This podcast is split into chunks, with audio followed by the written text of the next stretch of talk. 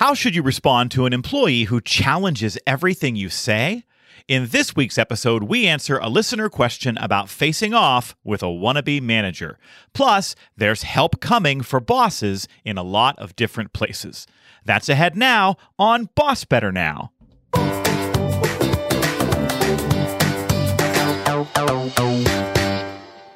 You're listening to Boss Better Now. This show is sponsored by Joe Mall and Associates. Now here is your host, speaker, and author, Joe Mall.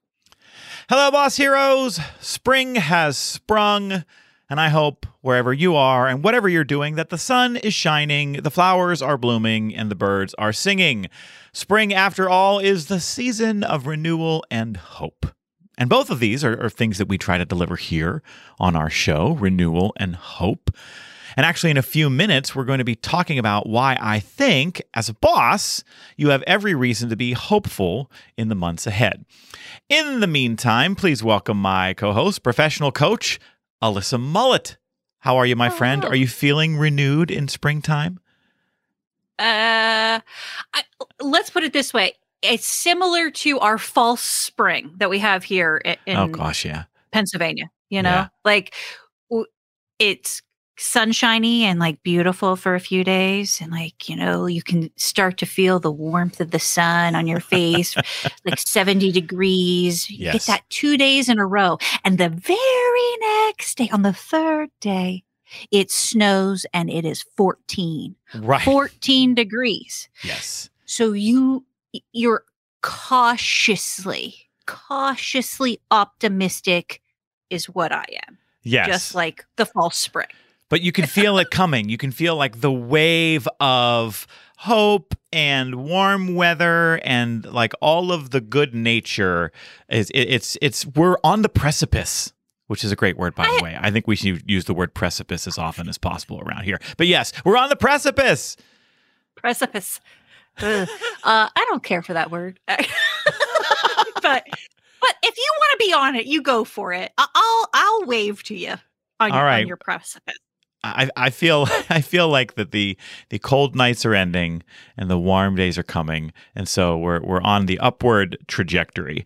Um, and I do think we're on an upward trajectory in terms of some of what bosses are are dealing with nowadays, and we're going to talk more about that in a few minutes. But we are going to start our show today with mail time.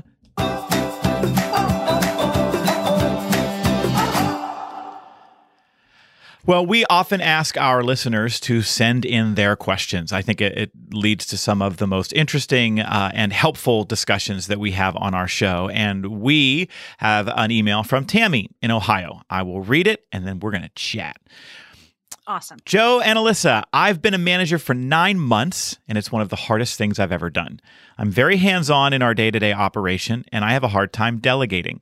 The reason I'm emailing you is because I have a staff member who is challenging me, and I'm really not sure how to handle it. The employee was hired as a dispatcher. She used to be a terminal manager for another trucking company eight years ago, so she is pretty confident with her work. However, she keeps challenging what I say, and she's very condescending. She does all of this in front of my other staff member. It's starting to intimidate me. I appreciate any suggestions you have, and I love all that you say on the show. Well, thank you for the kind words, Tammy, and I'm sorry that you're dealing with all of this. Uh, a couple of things in here to unpack, right, Alyssa? Where do you want to start? I highlighted. I think the highlights are like um, what I pick out as um, what the employee's story might be about right. Tammy. Okay, because in every situation, in every interaction, there's your story, their story, and the truth is yes. somewhere in the middle, right?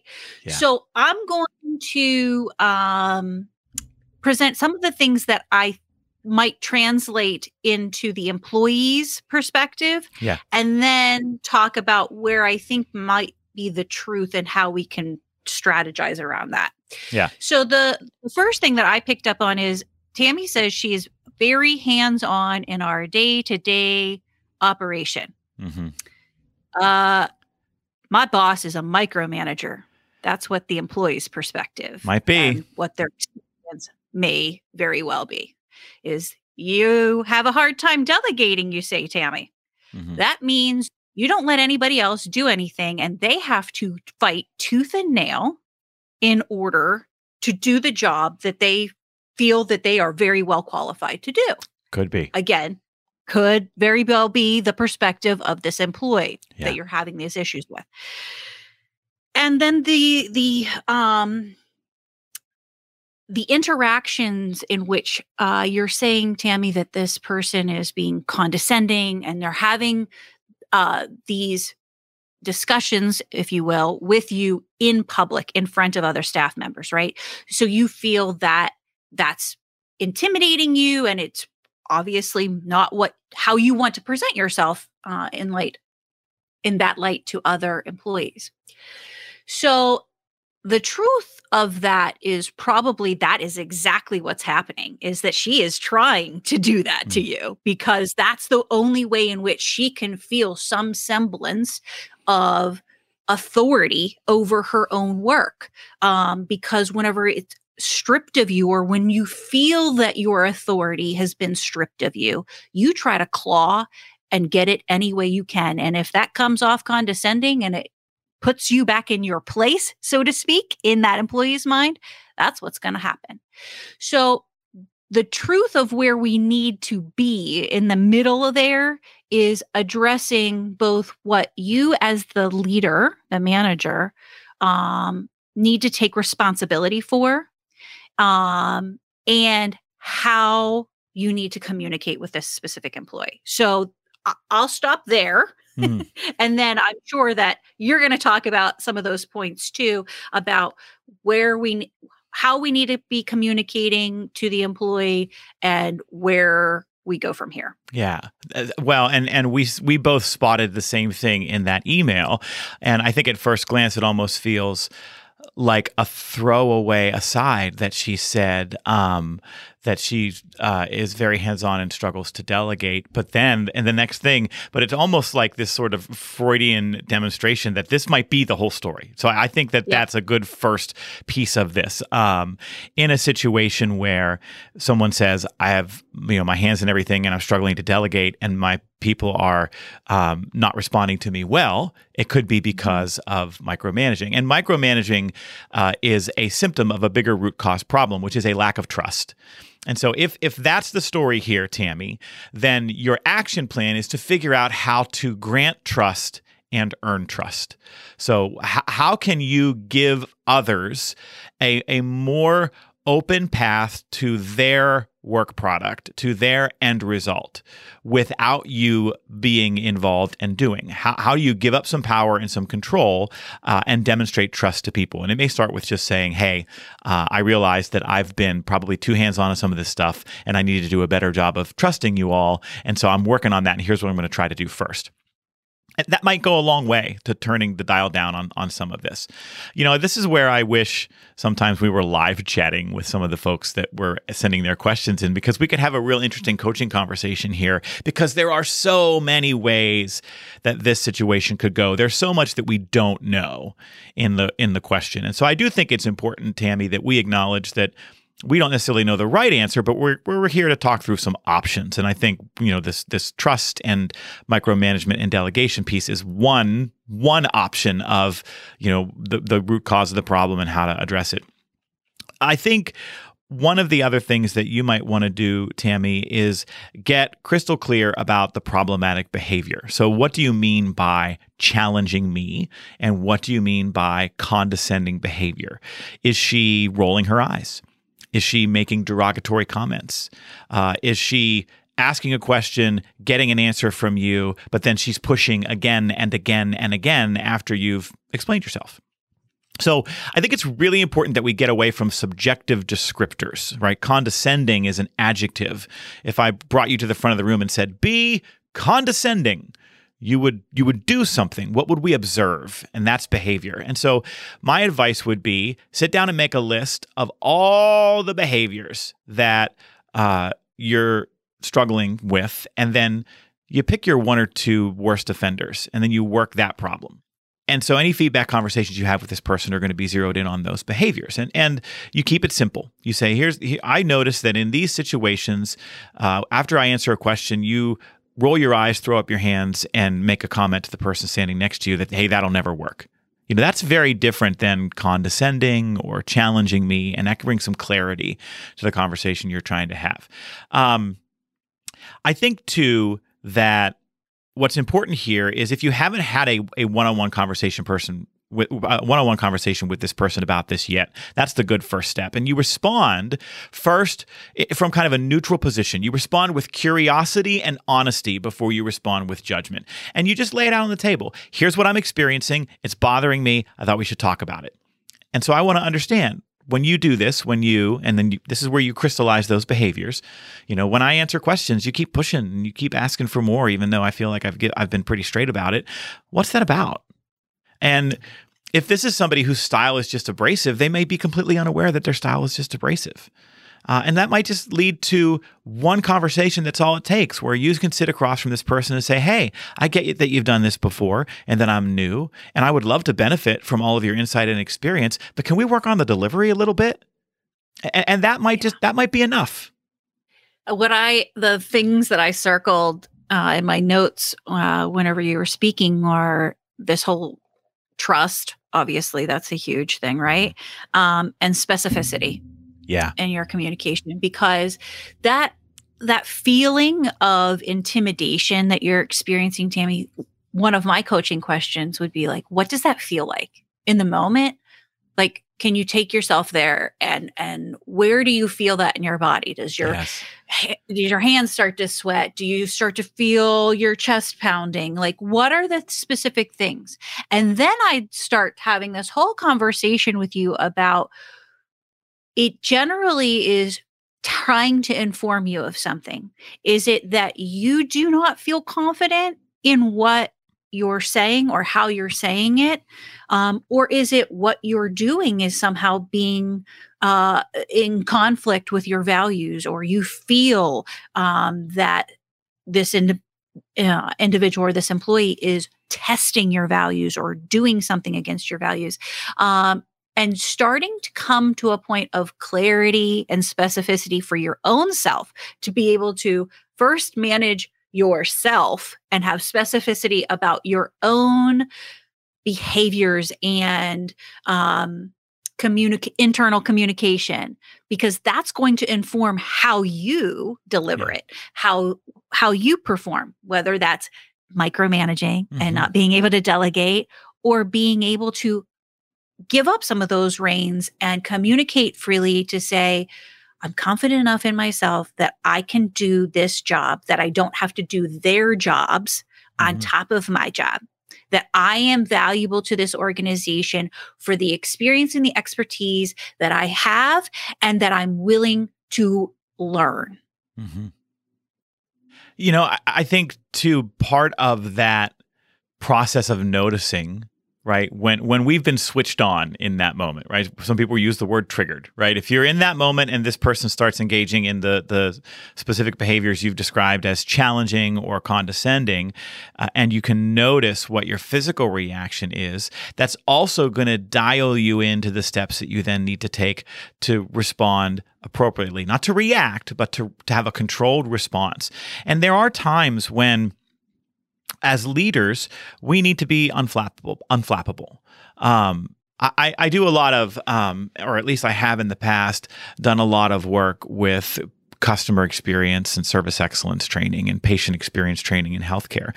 And one of the questions I ask a lot of people who work in um, at the front desk in hospitals and in, in clinics across the country is, what's our first reaction when we encounter a really rude or difficult patient? And I want you to answer honestly.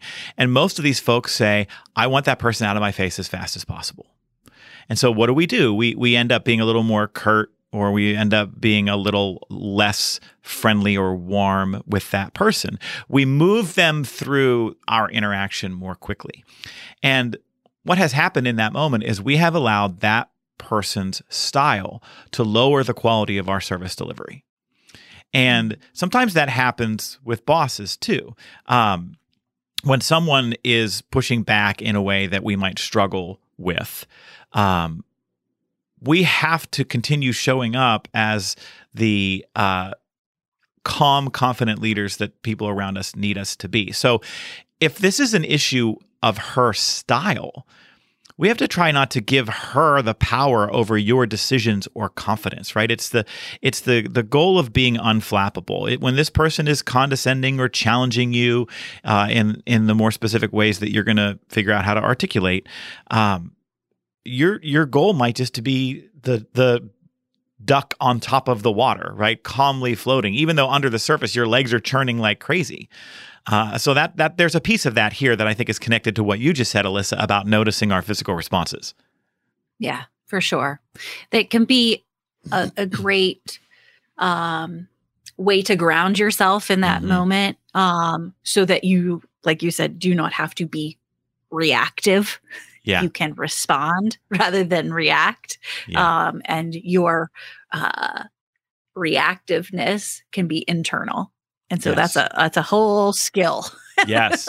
And and it requires a sort of practice and debriefing. I, I think, excuse me, I think there's another angle here, a couple other angles here that, that are worth talking about. I do believe that there are times when employees show up in this way uh, that are rooted in insecurity. You know, maybe this employee doesn't feel valued or respected, and for whatever reason has uh, responds to that by asserting dominance. And so this might be a situation, Tammy, where if you just turn up the valuing a little bit, you may end up turning down the condescension, especially if it's if it's performative, right? I'm reminded of that expression where, you know, you keep your friends close and your enemies closer. This might be the kind of situation where if you just pull this person aside every once in a while and say, hey, I'd love to get your thoughts on this, or, you know, you've, you've got a lot of experience in this industry. How would you respond to this situation, or how would you like to see this go? And and that's going to make this person feel valued and respected by you, which may end up turning down that insecurity for them. And that may translate into a, a better quality working relationship. At the root cause of this, clearly, is that this person doesn't respect you. And is it because their default setting is to not, and you haven't earned it yet? Um, or is this someone who's just hardwired to not respect people who they see as younger or less qualified than them? That that's a different kind of conversation. Um, But that respect is going to have to be earned, if it can be earned. We don't know yet if it can be earned, but if it can be earned, that's going to take time, and it's going to take some conversations like that where you maybe pull this person closer, you try to leverage their experience and their wisdom while also setting some boundaries and and working to, to uh, interact with the kind of calm and confidence that we've talked about here. Right. You know, maybe it's letting them lead a specific project. Hey, I can tell by the amount of passion that you express during our, you know, team meetings that this is something that's important to you. And, you know, I'd like to have you take the lead. Here's what my expectations are.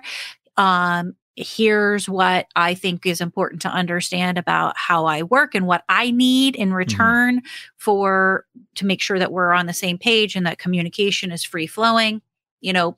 Again, bringing that person into the fold, giving them the authority over their own work span. Yeah.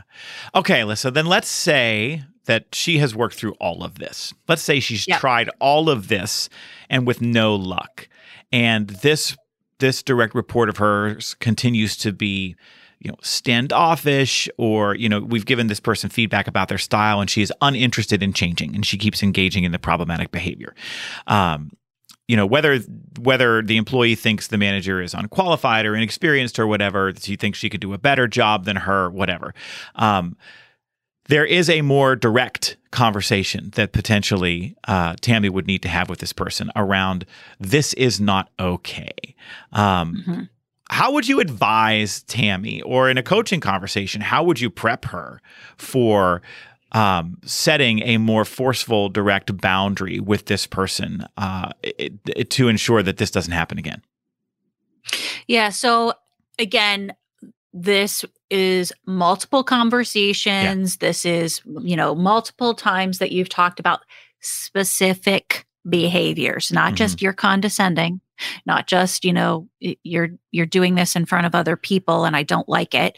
Um, it has to be specific, and it has, you have to make good correlations to what it is it is doing to the team as a whole and what it's costing the employee yep. themselves, right? Because at some point it's going to cost them their own credibility mm-hmm. if these detrimental behaviors continue. And that needs to be part of, of a discussion.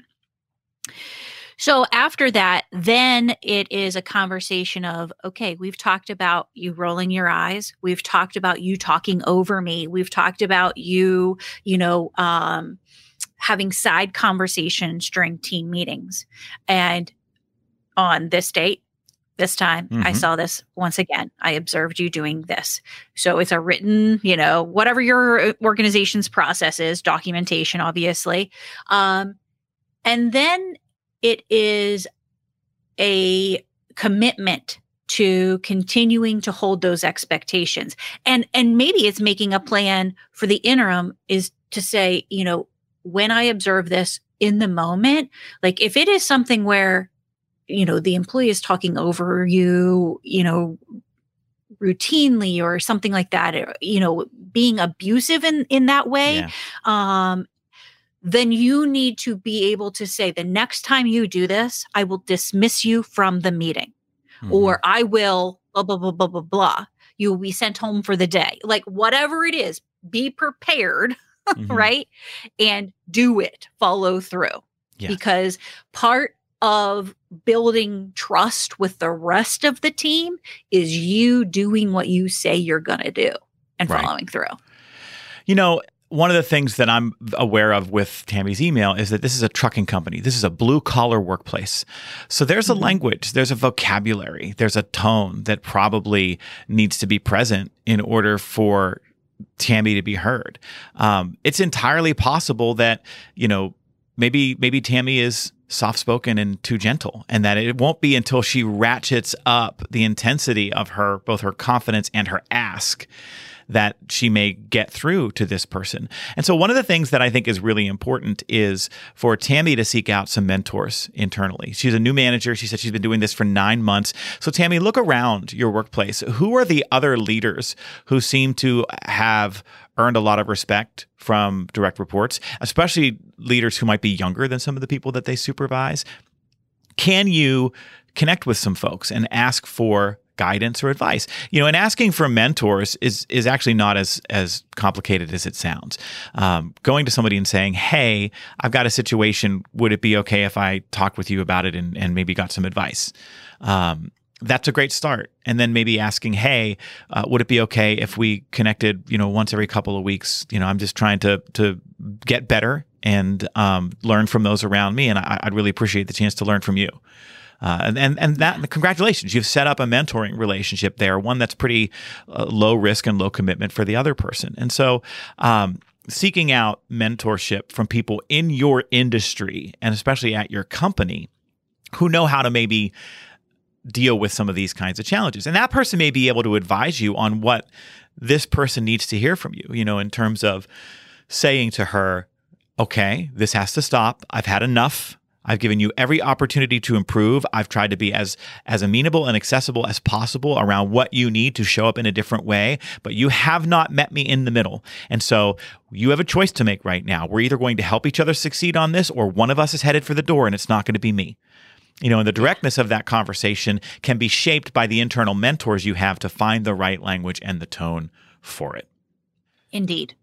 Well, Tammy, keep us posted. I'd love to hear from you down the line and uh, whether um, you were able to make some headway on this, or whether any of our advice spa- uh, you know, backfired spectacularly. You know, we're open to that, too. Absolutely. We want to hear about the fails, too. Absolutely. Um, and what say you, Boss Heroes, if you uh, agree, if you disagree, if you uh, think we've missed something in this situation, or if you have a question that you would like us to answer on the show, go ahead and send us an email at boss better now at gmail dot com.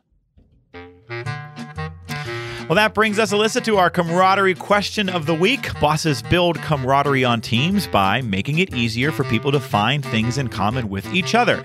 That's why right here on our show, each and every week, we give you a question that you, Boss Heroes, can use at meetings to facilitate connection and build camaraderie. This is an interesting question, I think, a fun question, a lighthearted question that will make people go, wow, really? Here it is. Alyssa, what is a popular or well-known restaurant that you've never visited?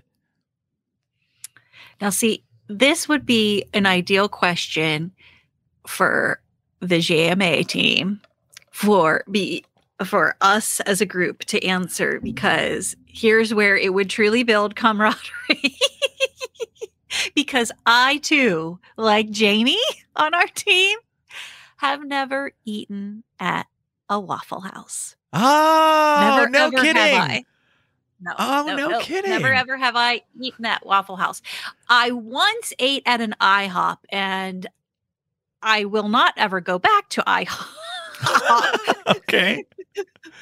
But I at least gave it a try once. But Waffle House, I've never even... And there's one locally, I mean, like, fairly close by to my house, and I, I have never even eaten at that one. So that's really fun. So last week, uh, our, my colleague Jamie and I were spent a week on the road doing uh, training in a Midwest state. We were doing three big events across the state, and um, there's Waffle Houses all over this state. And I will tell you that Waffle House gives me life. I love everything about Waffle House. I love that some Waffle Houses are beautifully clean, and other Waffle Houses have like a layer of dirt. But, you know, the people are great. The food's amazing. And it's just, it's di- it's the best kind of diner experience than, that you can get in a lot of different places. But we don't have, I think we have one here in Western Pennsylvania, and you're right, it's out by you. But that's far for me. That's a solid like hour yeah, yeah. twenty for me. Yeah. And so when we were traveling, I started seeing Waffle House signs, and I said, oh, there's a Waffle House. We should go to Waffle House. And Jamie said that she had never been to Waffle House. And I said, oh, we got to change this. So we did, and Jamie loved it, um, loved the coffee, loved the waffle. So we had a great experience. And we did joke that we are going to have to have a J M A team meeting at the Waffle House an hour and twenty minutes away. And now we definitely have to, because you've never been there. I'm going to change your life, Alyssa. You're going to go and be like, how have I been missing this? Well, it's nearby the casino. So, you know, maybe afterward there could be another excursion. I think we just planned the best team retreat ever. Right. Team meeting at Waffle House followed by a trip to the casino. Okay. I'm game. We'll give it a shot. I like it. Oh, what about you? What restaurant or establishment have you never dared step foot in? I had to think about this hard, because I, I eat out too much anyway, and I travel so much, it feels like I've I've been to everything. I will confess that in order to answer this question, I had to go online and look up, like, what are the, uh, the two hundred biggest restaurant franchises uh, yeah, in the yeah. U S Um, okay. And I did find um, three places that are in the top fifty that are very popular that I've never been to before, and they're all very similar, I think. Um, my answers are Whataburger, Jack in the Box, and In-N-Out.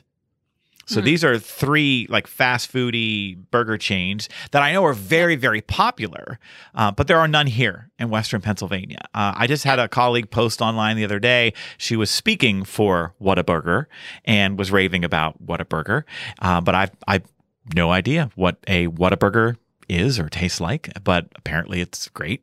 And I'm a burger guy. Like, I could eat cheeseburgers every day if, if you know, the health consequences wouldn't be negative. Um, so I'm going to have to try them at, at some point and keep my eye open for it, because I've heard good things about all of them. Yeah, I have never eaten at any of those either. So, sames.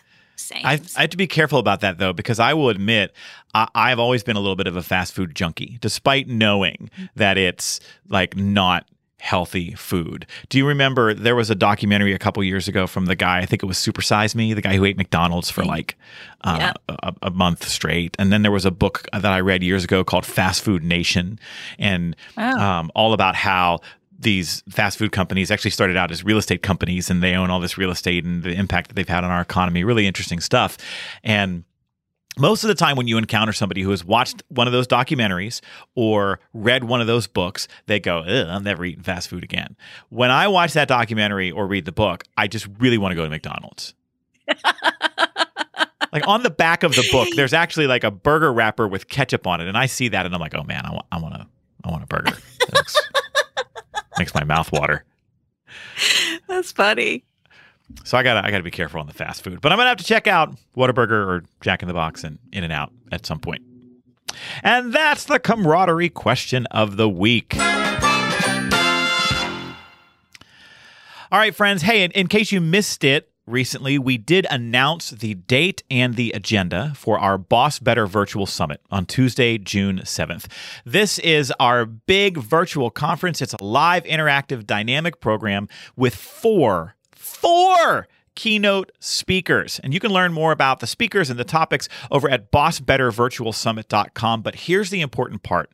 We have created a discount code exclusively for listeners of this show that will give you fifty percent off of tickets.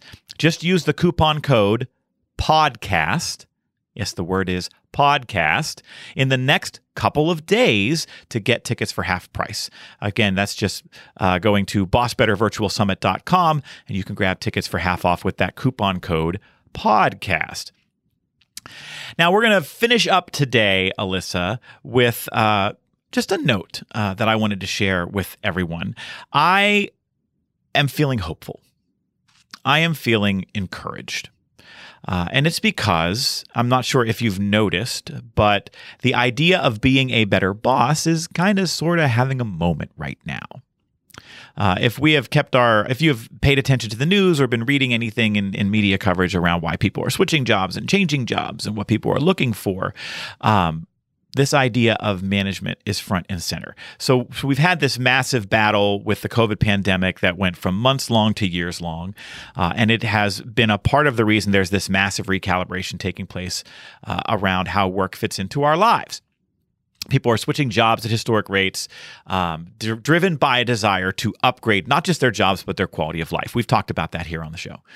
Um, and in the growing national conversation taking place around these retention challenges and this job switching, new research is trumpeting again and again what prior studies have shown, which is that better bosses matter. So we know that that many factors influence turnover, including wages and schedule and inclusion and mission, to name just a few, but perhaps no factor is pointed to again and again by departing employees than quote-unquote management. Uh, there's scores of research that's being released like every week right now about where employees are going, why they're leaving, and what they're looking for in a new role. And so one example is that last year, McKinsey and Company, the, the global management consulting firm, published a wide-ranging report detailing why people are switching jobs. And they found that half of all employees who quit a job say that not being valued by my manager is part or all of the reason why. But we know that this isn't new. I mean, we say at the end of every show, commitment comes from better, better bosses. bosses. That's right. Uh, and we know an employee's direct supervisor has long been the single most influential factor on an employee's engagement and retention. And you only have to talk to those folks who have explored a job change to understand the massive role that both good or bad bosses play. But here's why I'm encouraged. Organizations of all shapes and sizes are finally taking notice. So in response to significant staffing challenges that are facing businesses of nearly every stripe, I think companies and organizations are finally getting wise to the need to, to better develop and support managers in, in ways that lead them to become better bosses. Um, they're finally, finally, finally starting to understand that great bosses don't just appear, they are developed. And so if they want a thriving workforce, they're starting to understand it requires ongoing, ongoing support and training of managers. Um, I think there's another part of that conversation that's happening too, where business owners and executives are seeing that, hey, these managers are often trapped between employee expectations and senior leadership who don't always grant managers the authority that they need to meet employees' needs in the moment. Um, so here's the help that I think that is coming. And then I'm going to shut up, Alyssa, and give you a chance to react to this. I think the months ahead are going to see employers striving to support managers more than ever before. I think this this is going to lead in many places to more coaching and training for bosses around communication and empathetic leadership. I think uh, organizations, in order to truly retain employees, are going to have to adjust workloads for managers to leave them more space and time to engage in relationship building, to engage in coaching, in team building, in fun with a purpose. In fact, it, it is this kind of work, what we sometimes call, quote unquote, soft skills, Uh, you know, the things that get ignored by too many, uh, that I think are going to become the central role of a manager in those organizations who really take a hard look in the mirror and say, what do we need to do to help people thrive in the new age of work? So some companies right now are driving this change, knowing that it's crucial to finding and keeping devoted employees, and others are going to soon follow suit, especially as they watch talent depart and then struggle to replace them. So that's why I'm hopeful. I, I don't think it's going to happen everywhere, but I think we're going to see more of it perhaps than we ever have before. I turn things over to you. Are you equally as hopeful? I would say I am hopeful. I'm not on the precipice with you. I'm Ooh, not way out there yet. Okay. I see what you did there. But I'm, I'm, cautiously optimistic. Okay. Let's call it that. Um, I think that the reason for my cautiousness is that not only is it going to take senior leadership, owners, C E Os, um, reckoning with this expectations of what leaders should be and how they're putting them in the middle, right? Um, specifically, like with the example that you gave of, of you know, work allocation, they're yeah. going to have to give people um, the time and the space that they need in order to become better leaders, right? Yeah. Um,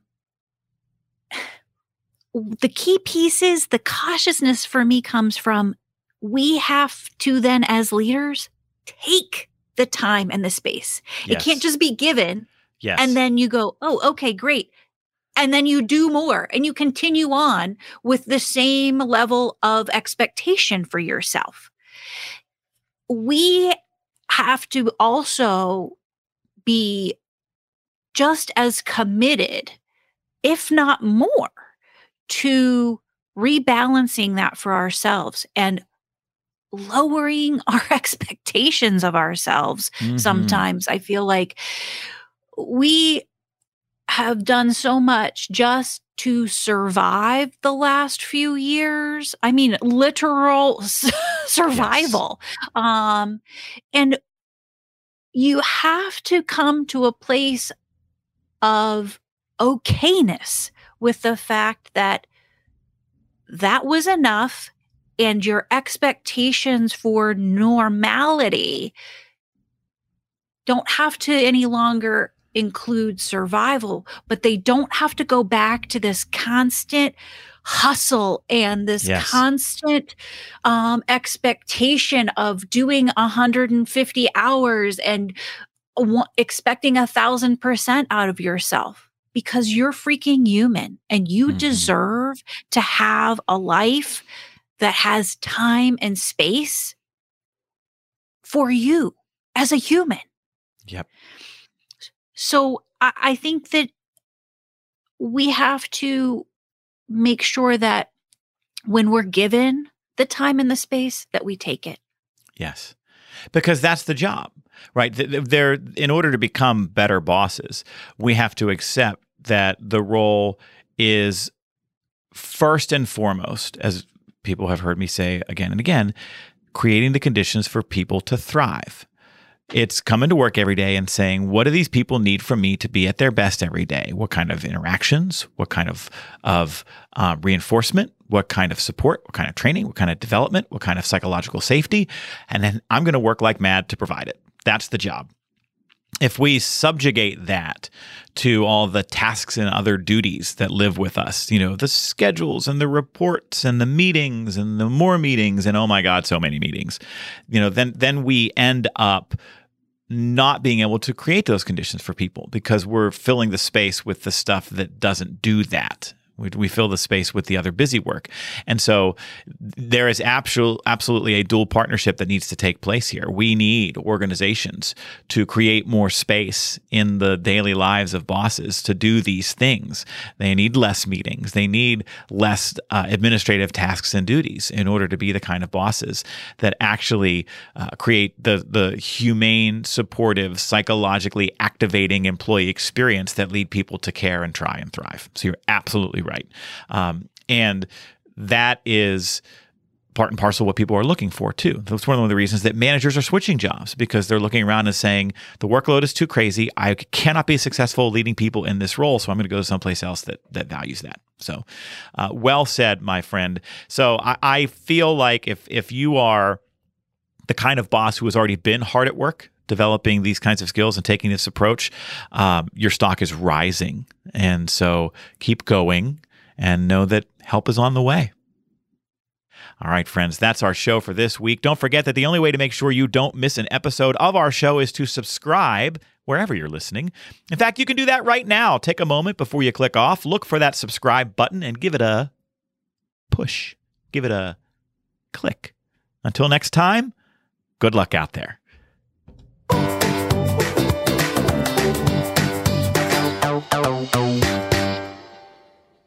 This show is sponsored by Joe Mall and Associates. Remember, commitment comes from better bosses.